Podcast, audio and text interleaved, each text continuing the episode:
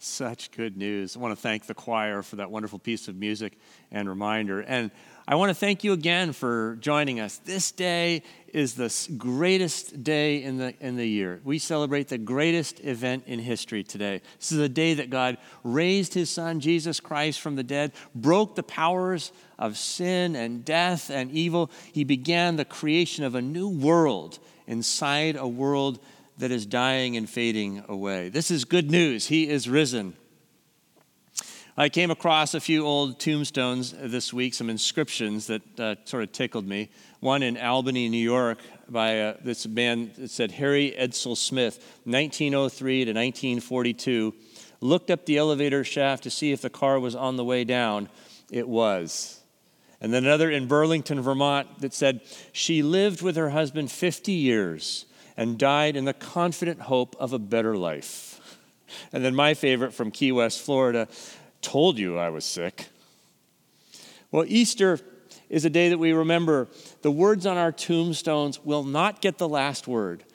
Yes, disease will speak, divisions will speak, disaster will speak, but at the end of the day, it is God who gets the last word. There is no event in history that, if true, is greater than the event we celebrate today, nor an event that could make a greater difference in our lives or in the future of this planet than the resurrection of Jesus Christ. And it calls for a joyful response. By that I mean a, response that takes a hold of this event and makes it a lived reality in our lives and in our world. You could summarize a response like that in just four words not I, but Christ. Not I, but Christ. From these words are taken from a letter that a man named Paul wrote in the first century. We find the whole phrase in Galatians chapter 2, verses 19 through 20. Let me read them for you. This man, Paul, writes, I have been crucified with Christ, and it is no longer I who live, but it is Christ who lives in me.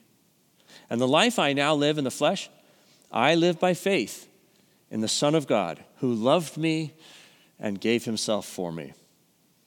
Not I, but Christ. This is Paul's response, and it's this response that really changed his life and changed history. Jesus himself said, Because I live, you also will live. That's John chapter 14, verse 19. How? How do we respond to a truth like that? How would you like to respond to a truth like that?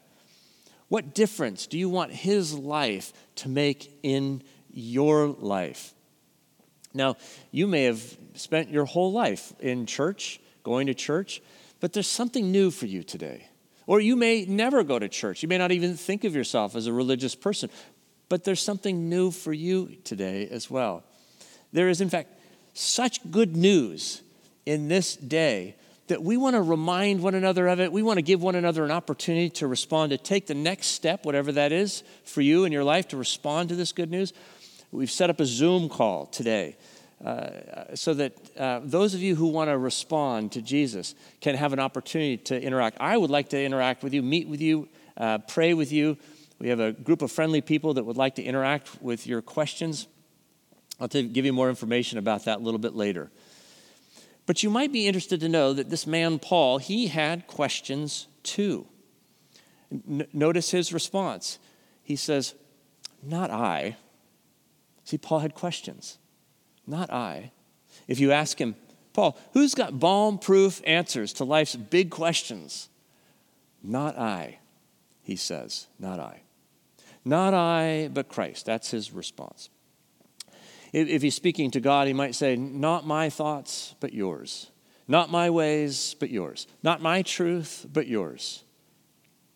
Now, if there is a God, anything like the, the God that we see presented to us in the Bible, wouldn't it make sense that we would have a hard time understanding this God? That God would be full of surprises for us?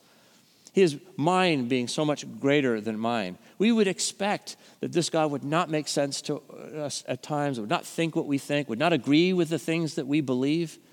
But wouldn't it also make sense that this God would try to communicate to us? After all, we're told he loves us.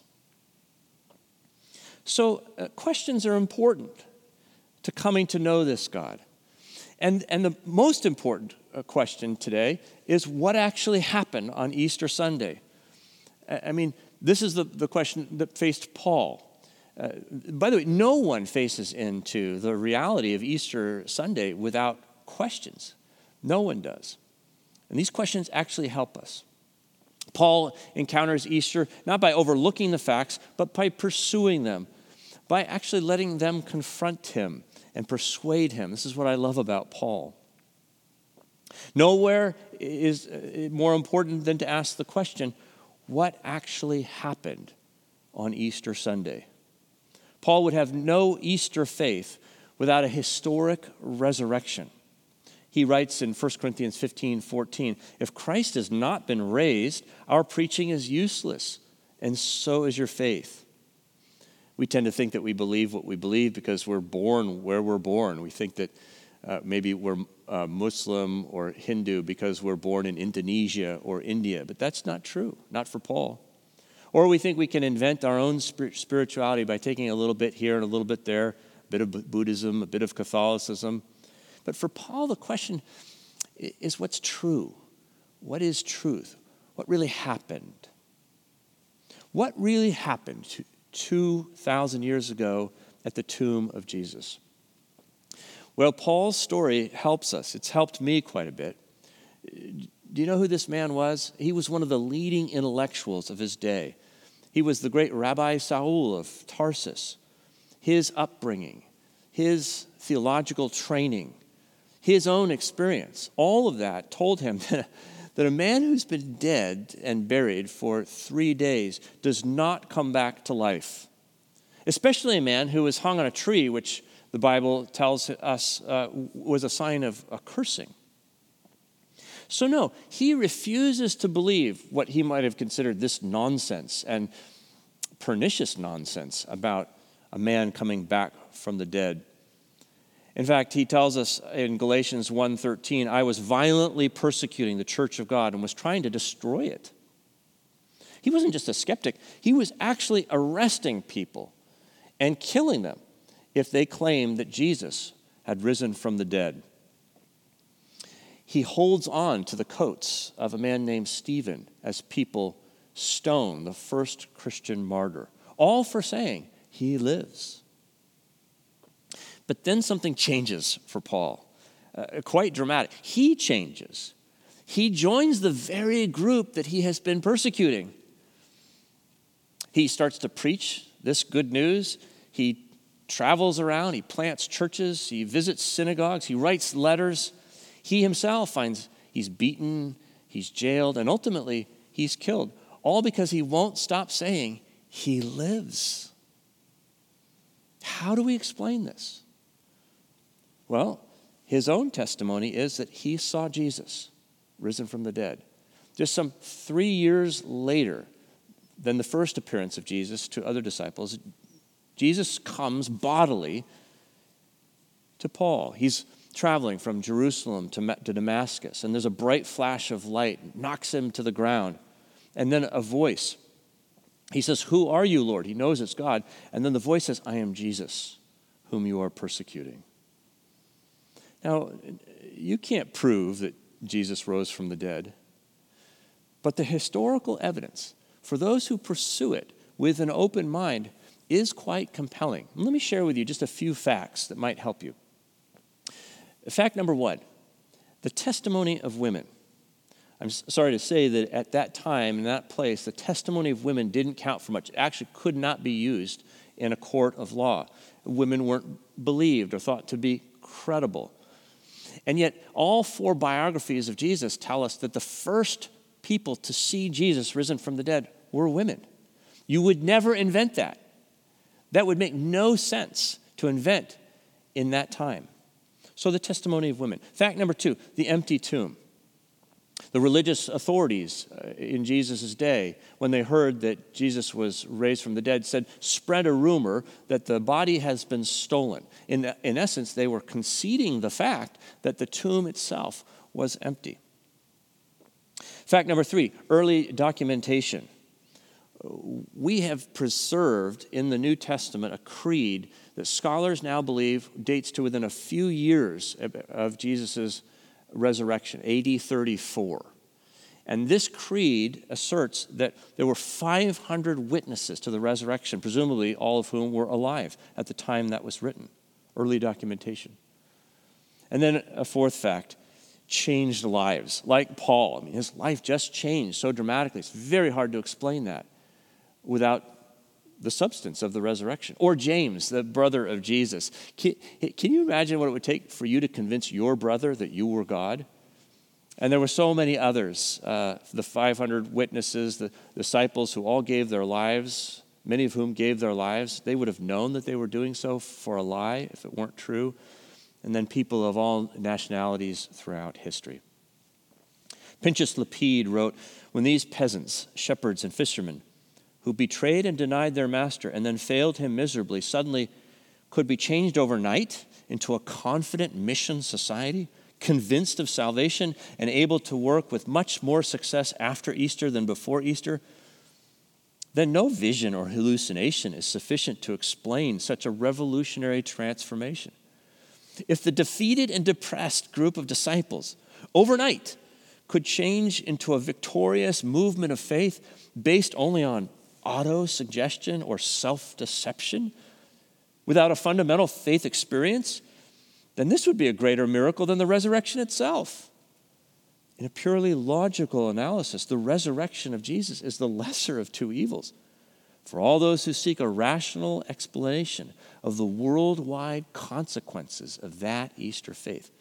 This is not written by a clergy person, this is written by a German historian and an Orthodox Jew questions and facts. Questions and facts. This is where Paul's response began. Not I, but Christ. In that response, there's a ring of curiosity. I wonder.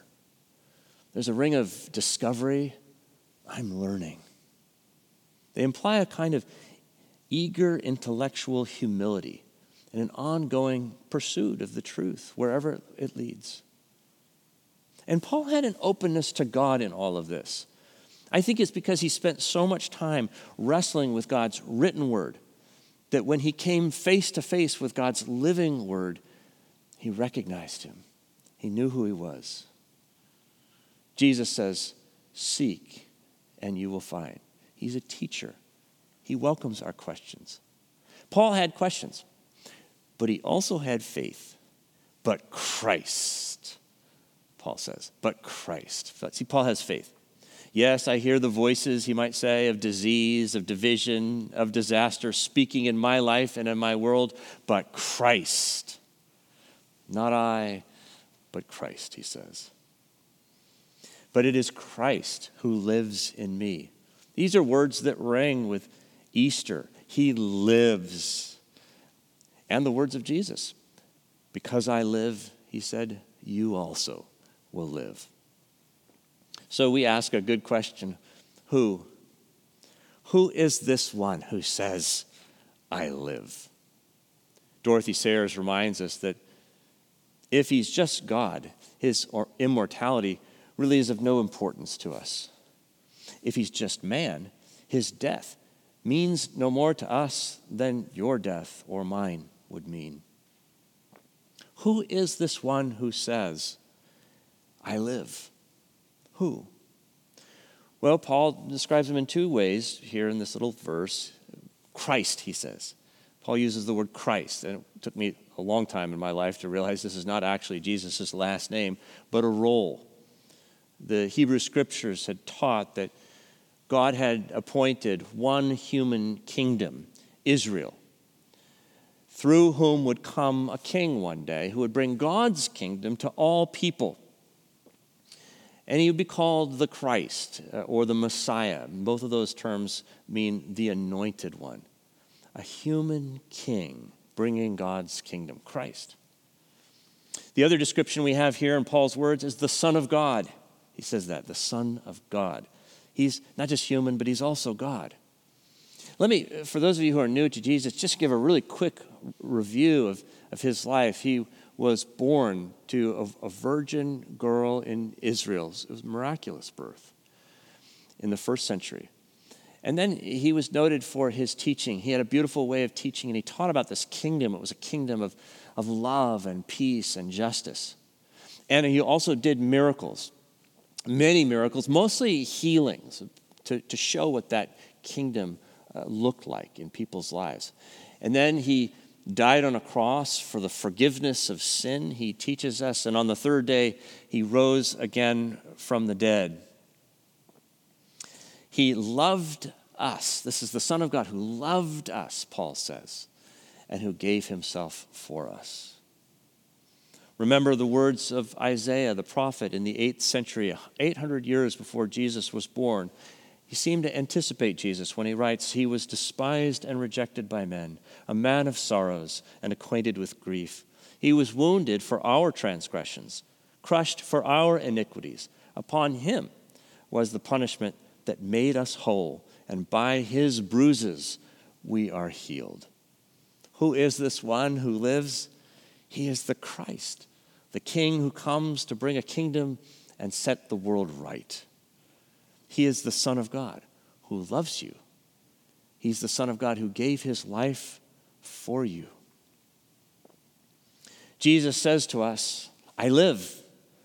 And what he means is, I live to give my divine life fully in love for you. I live. I live to lift up my human life fully in service to God. I did not want to be the Son of God without you. So I poured myself out in love. I became what you are, born in the likeness of sinful flesh, weak, tempted in every way, exhausted. I know what it's like to experience shame. I became like you as a criminal under the sentence of death, so that by my dying I can cancel and obliterate your own death and the chaos of this fallen creation. I live for the redemption of your life, for your salvation, for your healing, for your joy, for your holiness, for your resurrection and your own victory over death. I live to make a place for you in my Father's house. I live to make all things new. I live to create a new world, a world in which all will be well, all will be well, and all manner of things will be well. As Paul takes us in, he can't help but feel faith rising within him. Faith, not I, but Christ. Faith, the Bible tells us, is the assurance of things hoped for, the conviction of things not seen. Faith is not taking yourself as seriously as you take another. Paul says, I'm the least of the apostles and the chief of sinners. He's not putting himself down, he's actually lifting himself up on the promise of another. Not I, but Christ. He puts his faith in another.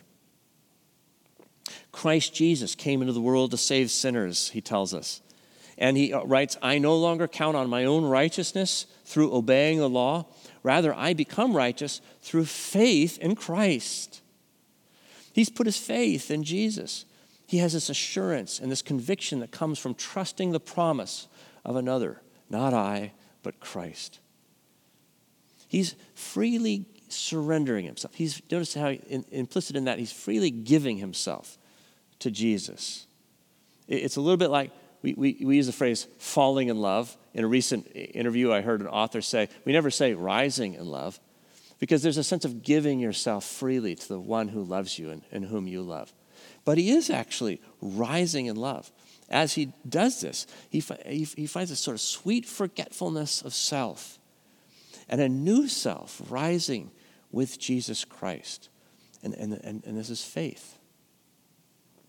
Because I live, you also will live. Jesus has made that promise to you. Brothers and sisters, today is Easter. He is risen. How will you respond? I'm reminded of a young man one Easter Sunday who went to church. He hadn't been there in a long time. He was a long ways from home, and it was a, a strange church. The preacher went on too long, as sometimes that happens, and seemed to him rather silly. He stood in the back of the room under the shadows. But as the preacher talked about Jesus and then invited people to come forward who wanted to say yes to Jesus, this young man couldn't resist. There was something rising inside of him. He didn't come for the preacher, he didn't come for himself. He came for Jesus. Something about Jesus was drawing him. If we were together today, you might come forward as well. But we can't do that. And instead, I want to invite you to come to a website and to join me on a Zoom call. The, the address is upc.org slash Jesus. And if you click the button, pray with someone now, this will take you right into a Zoom room and you'll meet Pastor Tim Snow, who uh, will welcome you and who will introduce you to one of our spiritual advisors and put you in a little bit of a separate Zoom room just for a moment so you can be private with that advisor. And they want to get to know you, hear some of your questions, take some contact information, pray with you, and then send you some resources that will help you grow in faith in Jesus Christ. And I'd like to meet you there too and pray with you. I'll be coming in a little bit, but the Zoom room is open now. It's not too early to come. You won't miss anything. Come if you're ready to say, Not I, but Christ. This is what faith is. The biblical language of faith is the same as the language for belief or trust. Trust the word of another. Like promises that Jesus makes. Jesus says, For God so loved the world that he gave his one and only Son, that whoever believes in him shall not perish, but have eternal life. It can be ours by believing that promise. Jesus says, I am the resurrection and the life. The one who believes in me will live, even though they die. And whoever lives by believing in me will never die. Jesus promises that to you. And he says on Easter Sunday, Why do you look for the living among the dead? Look to me, he says. We do have to respond. We do have to choose. We choose the when of our living and the who of our living. The choice is yours. Think about Paul. There's a, a, when. When do you die? Paul seems to be living his life on the other side of the tombstone here in this verse. I have been crucified with Christ. And not literally, but when Christ died, he died. When Christ rises, he rises. He, he lives his life on the other side of Easter Sunday.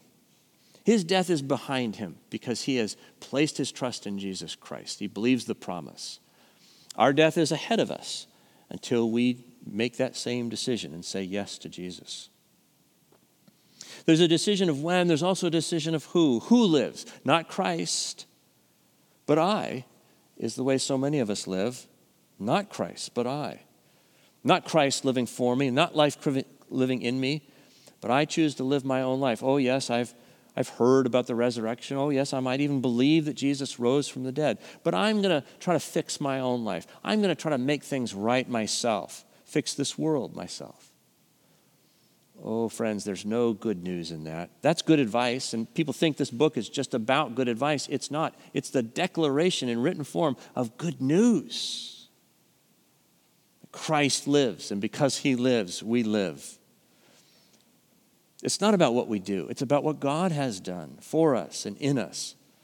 Paul seems to assume now that his life is the sphere and locus of resurrection power as he surrenders to this love, as he gives himself to Jesus. Friends, this is what we need. It's what the world needs. They don't need more of us, they don't need more Christians. They need Jesus living out his love in people, in people like you and me. Well, maybe something is happening inside of you as you think about the resurrection of Jesus today.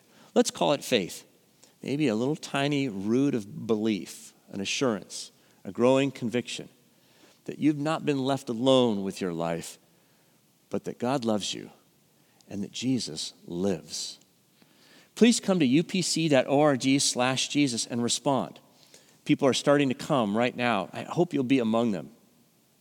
In fact, I would like to invite everyone. Would you pull out your phone right now? Pull out a, a second device, a, a, second tab or your phone. I'd like everybody to participate in this. Pull out your phone and go right now to upc.org slash Jesus, and you'll find two buttons are there. If you're ready to say yes to Jesus, as I say, press the pray with someone button. But everyone else, I'd like you to press the other button, which says connect card. Uh, th- this is, will allow you to respond in your way. And you may not be ready to say yes to Jesus, and that's okay. Uh, you, you may have known Jesus for years, and what you want is to go deeper with him and have more of him in your life. There are different boxes you can check. In fact, there's a place where you can write a note and just say, Hi, George, and let me know that I'm not worshiping alone today. It would mean so much to me. So if everybody could go now to upc.org slash Jesus and press one of those two buttons and just participate actively in this moment of worship on Easter Sunday. You know, if you put something in the chat that says uh, you're committing your life to Jesus, we will rejoice with you, but we really do want to talk with you and pray with you. It's so important. Um, if you're like me, you're just going to sit on your hands, too embarrassed to do it, but don't be like me. Be like this young man and come and, and respond joyfully. Not I, but Christ. Jesus says, Everyone who acknowledges me before others, I will also acknowledge before my Father in heaven. But whoever denies me before others, I will also deny before my Father in heaven. Faith is a public reality, so please come and tell someone about your faith. Many, many, over the last several months, many people have come to faith in Jesus this way. Jesus seems to be doing a wonderful new thing here at UPC and in our lives, and we want you to experience that and be part of it. He lives. Let's all respond joyfully, just as St. Paul did. Not I, but Christ. Wouldn't that be a great thing to put on your tombstone? There's no one here because Christ lives, I lived as well. And God always gets the last word. I have been crucified with Christ, and it is no longer I who live, but it is Christ who lives in me. And the life I now live in the flesh, I live by faith in the Son of God who loved me and who gave himself for me. Let's pray.